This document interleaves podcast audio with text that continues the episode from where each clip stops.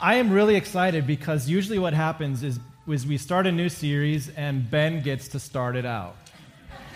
Have you noticed that? Like every single new series, Ben is always up here saying, This is what we're going to talk about. This is what Matt's going to do in the next weeks. And it, like I'm in a bottle.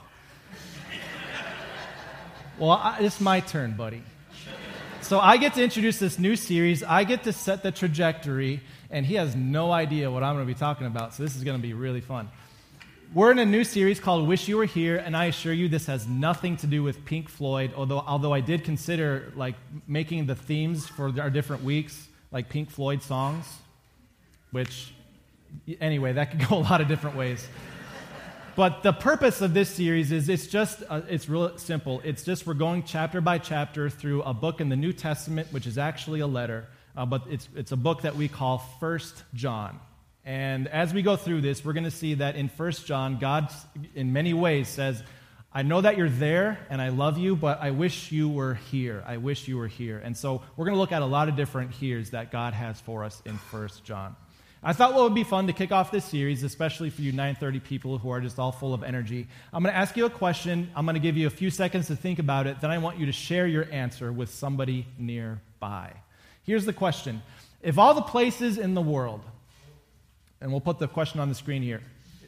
Right? I, okay. Of all the places in the world, if you could go anywhere you wanted to, where would you be? Like, where's the here that you would like to be? And this isn't a trick question to say, well, I wish I were at Bethlehem worshiping. That's, it's not a trick question. This is legit. Like, next week, if you could be anywhere in the world, where would your here be? I wish I could be here. So think about it. Five, four, three, two, one. Okay, share that with somebody else. Go.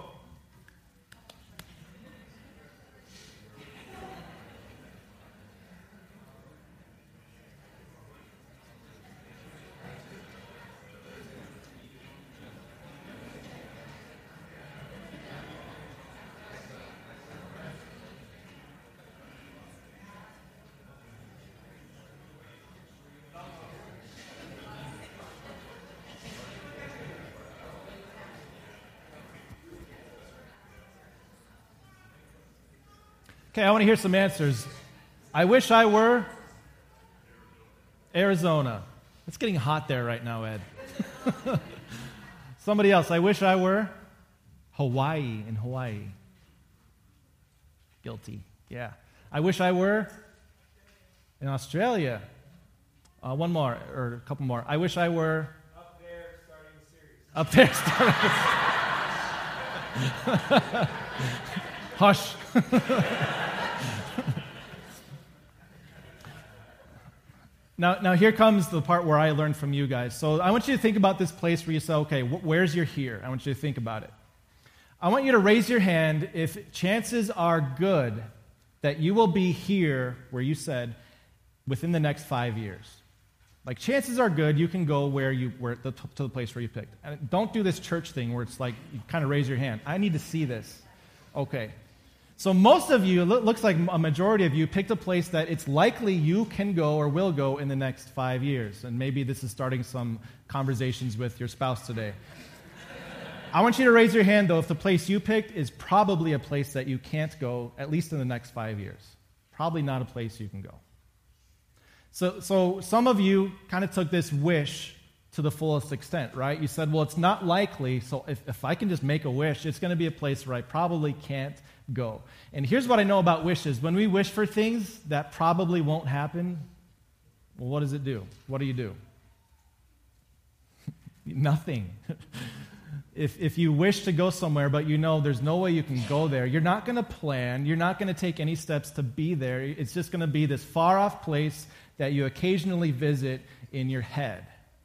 But for some of you, you say, well, wait a minute, there's a place and I'd love to be there, and it could actually happen. You're going to make plans so that in three years, in four years, whatever it may be, you can take that trip and go there. Now, the reason I bring this up is because in this series, we're going to see a lot of different here's that God has for you. A lot of different places He wants you to be. And you know this already. You already know that there are some places that God wants you to be. And part of you says, well, His here's are unrealistic. God says, I want you to be here, and here is perfect, okay? And you're like, well, that's not going to happen. So I'm not sure what to do with that. God says, I want you to love your enemies. God says, I want you to, to you know, love as I have loved you. And you're looking at all these here's that God wants you to be at, and you're thinking, well, I can't do that though. So, what I hope we can do in this series is we can take a realistic look at some of the here's that God has for you and simply look at them from a perspective that God really does want us to be in these places. They are realistic. They are places where God wants us to be, and we're going to see why, especially in today's message. So, we're going to do kind of two things today. We're going to look at just a broad foundation for the entire series. I'm going to share some ideas about God's wishes in general, but we're also going to do that in tandem with looking at one of the places in particular that God wants us all to be. And, and as I said, this is really a study through a New Testament book, a letter called First John. And it's in this letter if, if you think that God's wishes for you are unrealistic, the guy who wrote this letter knows that. Um, it was written by John, the apostle of Jesus. And here's, here's where John is when he's writing this letter filled with God's wishes for you. So, John was an old man. I mean, he's been receiving senior discounts for a couple decades by now. He's old. And the thing is, he's the last surviving apostle of Jesus. Of all the 12, he's the only one left. And you might think, well, that's a pretty sweet deal that he survived. As tradition has it, there was one point in John's life when all the other apostles were gone that, that they decided to execute John.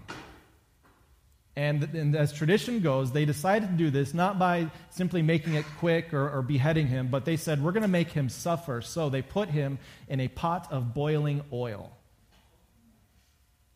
This is how tradition goes. Tradition says, well, some people observed this and they said it was a miracle, and others say that just somehow chance, somehow John survived. Okay, so the execution didn't work. And they said, well, John, since you're just such a tough old guy, we're going to let you live. We're going to send you to this, this island prison, basically their version of Alcatraz, and you're going to live out the rest of your days there. So here's old John in prison. And by the way, you remember what God's wishes were for, for John? John, I wish you were here. For John, those wishes were simply John, I want you to go and make disciples of all nations. I want you to be a witness to the ends of the earth. And now John is sitting in prison. Well, that wish is pretty unrealistic. How does God want me to take this forward? And in just a minute, we're going to dive in to what he said. Uh, first of all, here's just a general truth as we look at God's wishes for you and for, one, for, for, for everyone in this room or everyone listening to this message. God, here's, here's the truth God loves you where you are right now. And I know that because God said he did. It goes so far as to say, God so loved the world that he gave his only son. God loved the world where it was at. God loves you where you're at. God loved you and he loved me even when we were his enemies.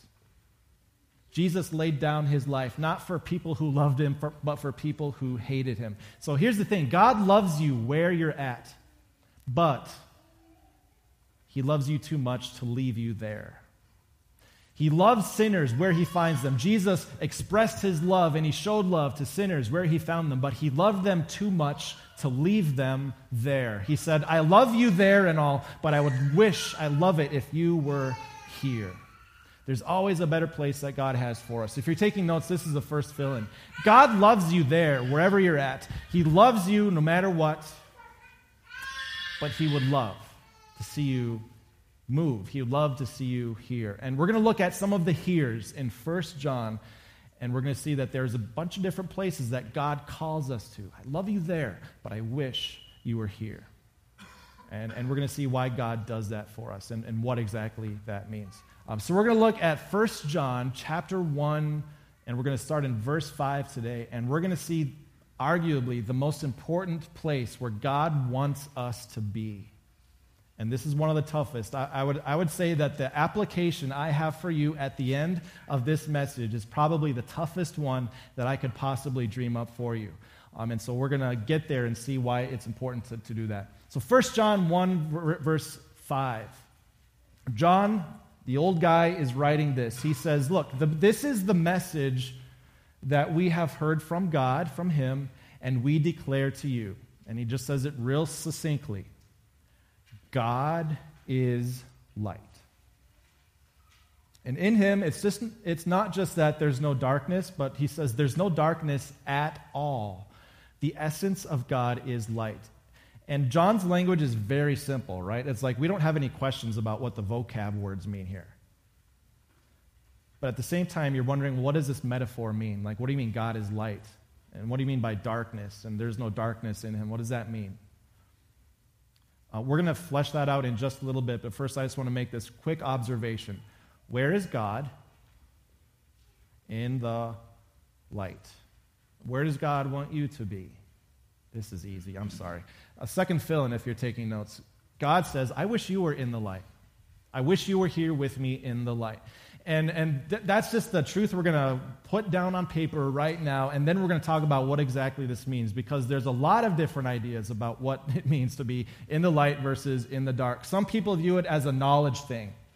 Like you have to know certain things, you have to be in the light. And people in the dark are ignorant of certain things. Uh, some people view this as a righteousness versus wickedness. Like if you're in the light, that means you're a good person. If you're in the darkness, you're a bad person. And there's lots of different ways to look at this. And what makes this even more complex is that in the Bible, it uses this, this metaphor of darkness and light in different ways to mean different things.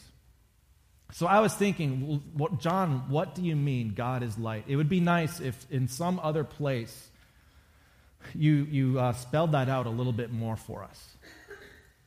And lo and behold, what I found in John chapter 3, so John's account of Jesus' life, so not First John, but John chapter 3, he goes on to explain this situation between Jesus and Nicodemus, and it's there that John sets the foundation for what he means by light. So this is Jesus speaking. This is the verdict. Light has come into the world. Why? Because God is light and Jesus is God. And so light has come into the world. But people love darkness instead of light. And we don't understand that yet, but this next phrase will help us figure out what, the, what, it, what this means dark and light. Because their deeds were evil. Okay, so something about evil doesn't like the light where God is. And, and we're going to learn more in this next, uh, next verse here. Uh, next verse. Everyone who does evil hates the light and will not come into the light for fear that, this is the important part, their deeds will be exposed. So if you've done evil, if you've done bad things, you don't want to bring them into the light. There are certain things you don't tell certain people because you don't want your luggage to be brought to light. And then Jesus finishes it this way. But whoever lives by the truth comes into the light. Well, what is the truth? Truth is that God so loved the world that he gave his one and only Son so that whoever believes in him will not perish but have eternal life. Whoever believes that truth comes into the light. Not because they're perfect and not because they're righteous, but they do that so that it may be seen plainly that what they have done, good or bad, has been done in the sight of God. You see, these people who go into the light, it's not that they're perfect and it's not like they have nothing to hide, but they're saying, What I've done is now in the sight of God, and I trust Him to deal with me by His grace. As I thought about ways to explain this further, you don't have to think too hard because you look at the sun, except don't look at the sun, but you consider the sun. And you know where the sun is, there is light, there is heat, there's all these things, right? Now, on a beautiful day like today, when we wish we could open up these windows, if you were to go outside, you'd be in the light, right? Like people would be able to see you, they'd be able to see what you look like. Any defections in your complexions would be clear to everyone. Um, the question is if you go outside, or, or maybe just on a nice day like this, can you separate yourself from the light? Like, can you hide from the light? It's not a it's like kind of a trick question. Yeah, you can hide from it. It's called the shade. It's called going inside of a room and closing the doors and the curtains. You can be in the dark even when it's light out. And, and some people prefer that because of what they are doing. Now, this is what John is saying. So when Jesus came, it was the light of the world coming, it was God Himself. But some people didn't like that. Some people would have rather kept their baggage and kept the bad things, kept their defections away so that they would not be brought to light. Now, with that understanding, what John says in his letter makes all the sense in the world because he's writing to these people, and it's basically a group of Christians in an area in modern day Turkey, um, except it was Asia Minor back then. He's writing to them, he's saying, God loves you there, but he wishes you were here. He wishes you were in the light. And he goes on to explain why. So, uh, verse 6 in 1 John, he says, If we claim, by the way, th- this phrase is going to come up three times because John is old and he repeats himself.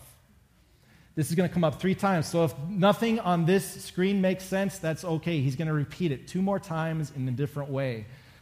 So he says, if we claim, if our defense, or if we're standing up against the judge, and this is kind of where we stand, if we claim to have fellowship with God, if we claim to be followers of God, and yet we walk in the darkness, if, if there's things that we're saying, well, I don't want him to see this, or I'm going to hold this sin in, what we're doing is we lie and we do not live out the truth. And we, we talked about this before. Well, what's the truth? The truth is God so loved the world that he gave his only son. Do you believe that he forgave you? If so, why would you keep things in the dark? Why would you walk in the dark? But if we walk in the light, as He is in the light, we have fellowship, not just with God, we have fellowship with one another. Because the same forgiveness is given to us all. And the blood of Jesus, His Son, purifies us from all sin. John is saying, Come on, why would you walk in the dark? God loves you where you're at, but He would love to see you here in the light. Because here, your sins are freely forgiven by God. Okay, so John repeats himself. Next verse. If we claim to be without sin, well, you know what? I've got my sin under control, God. There's nothing too bad going on. Yeah, I let it slip every once in a while, but it's not a big deal. If we claim to be without sin, we're not being honest with ourselves.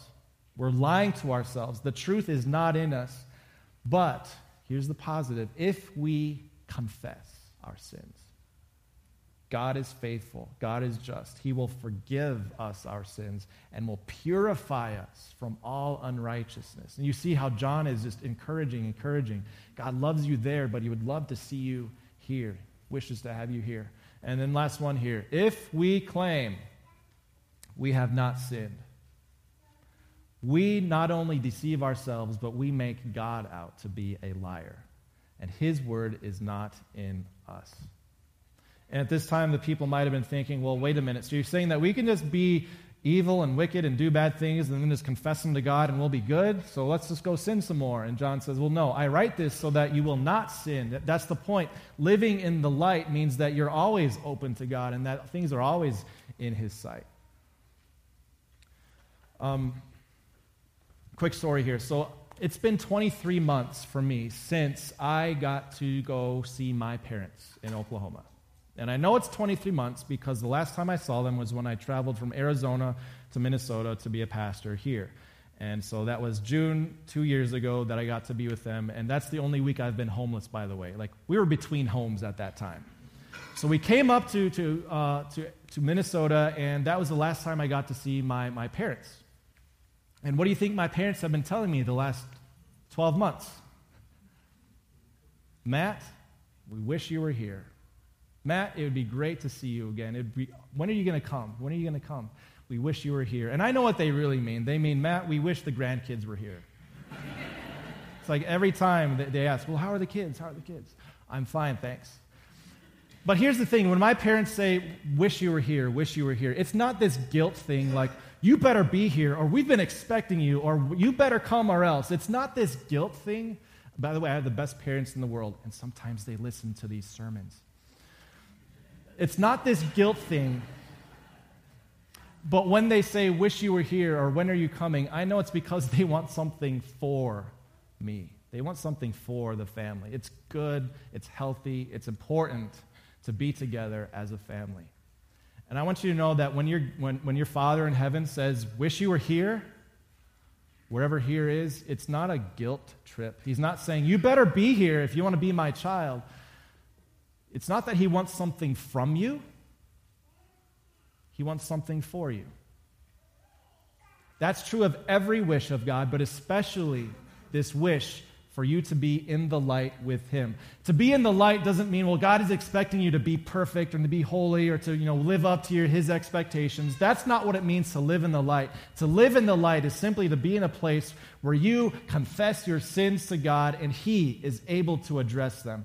He wishes you were here because he wants something for you, not something from you. That's our, that's our third fill in. God wishes things for you, not from you. We see this especially today, but I, I think I'm going to bottle up Ben here and force him down a certain path. I think we're going to see this in the next few weeks too, where when God says, Wish you were here, it's not that he's expecting things from us, but he says, I wish you were here because there's something that's going to help you honor me.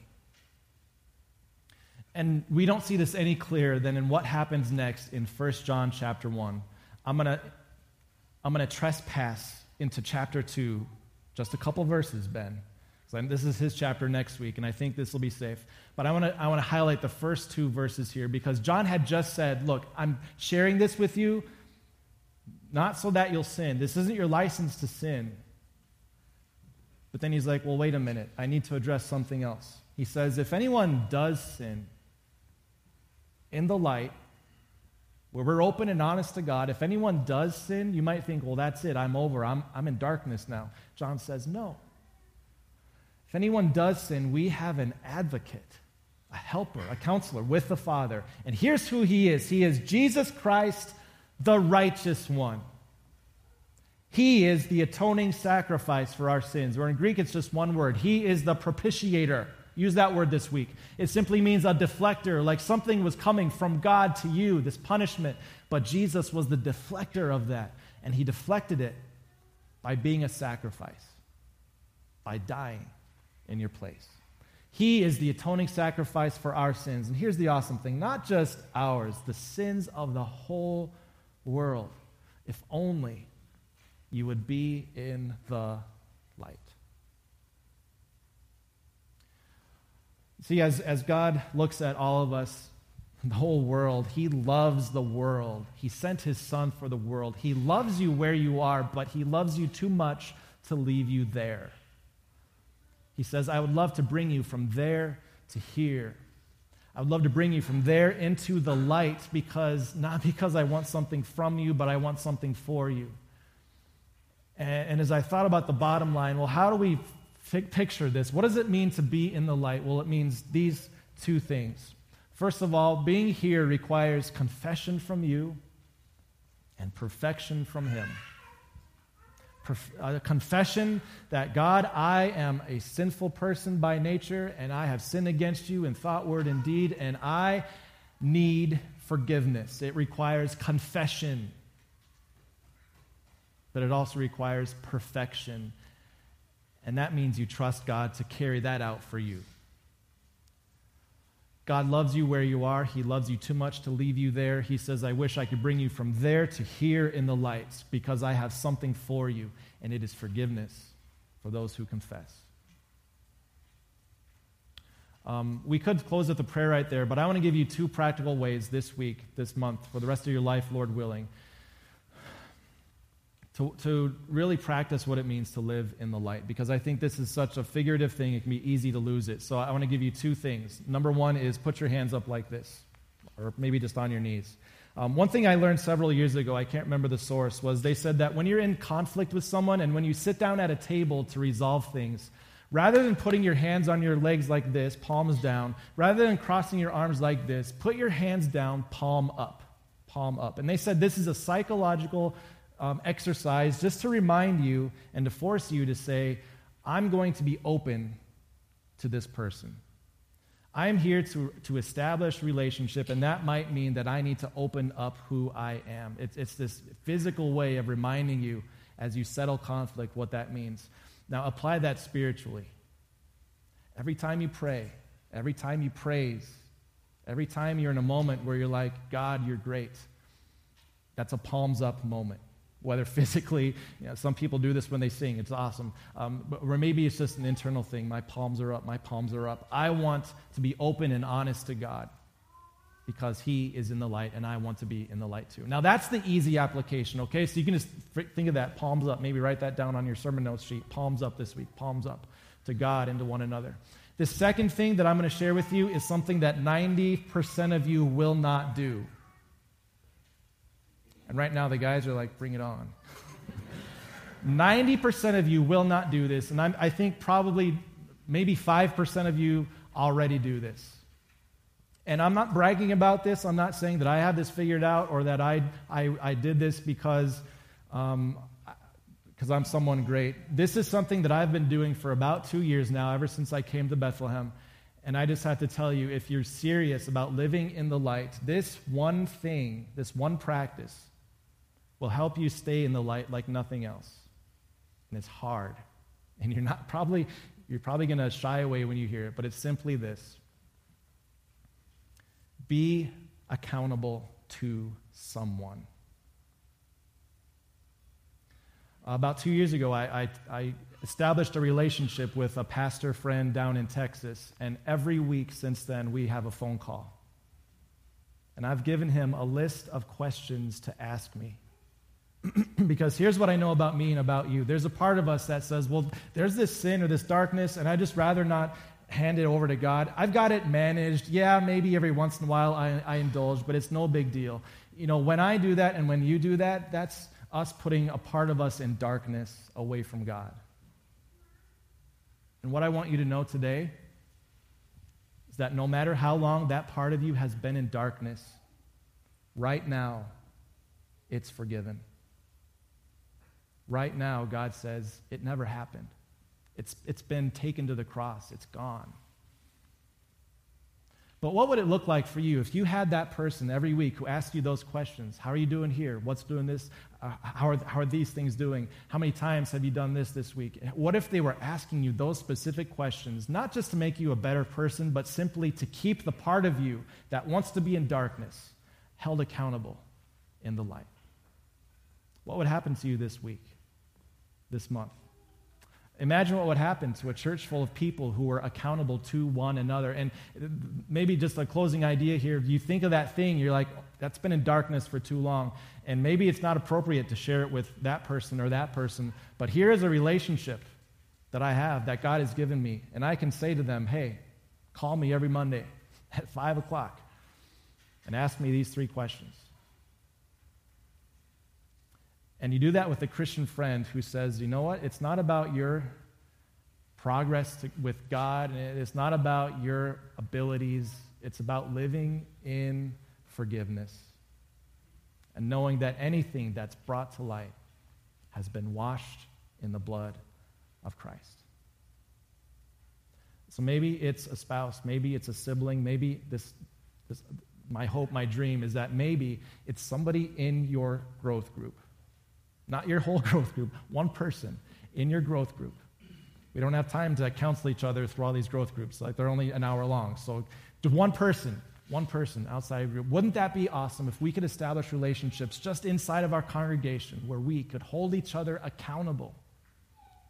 Because what we all know is this that God loved the world. He loved you where you were the first day he found you, but he loved you too much to leave you there.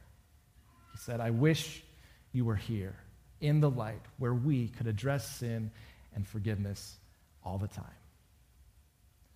That is the God who loves you. And in the next few weeks, we're going to see these other places. God says, Wish you were here, wish you were here. And He does that because He wants something for you.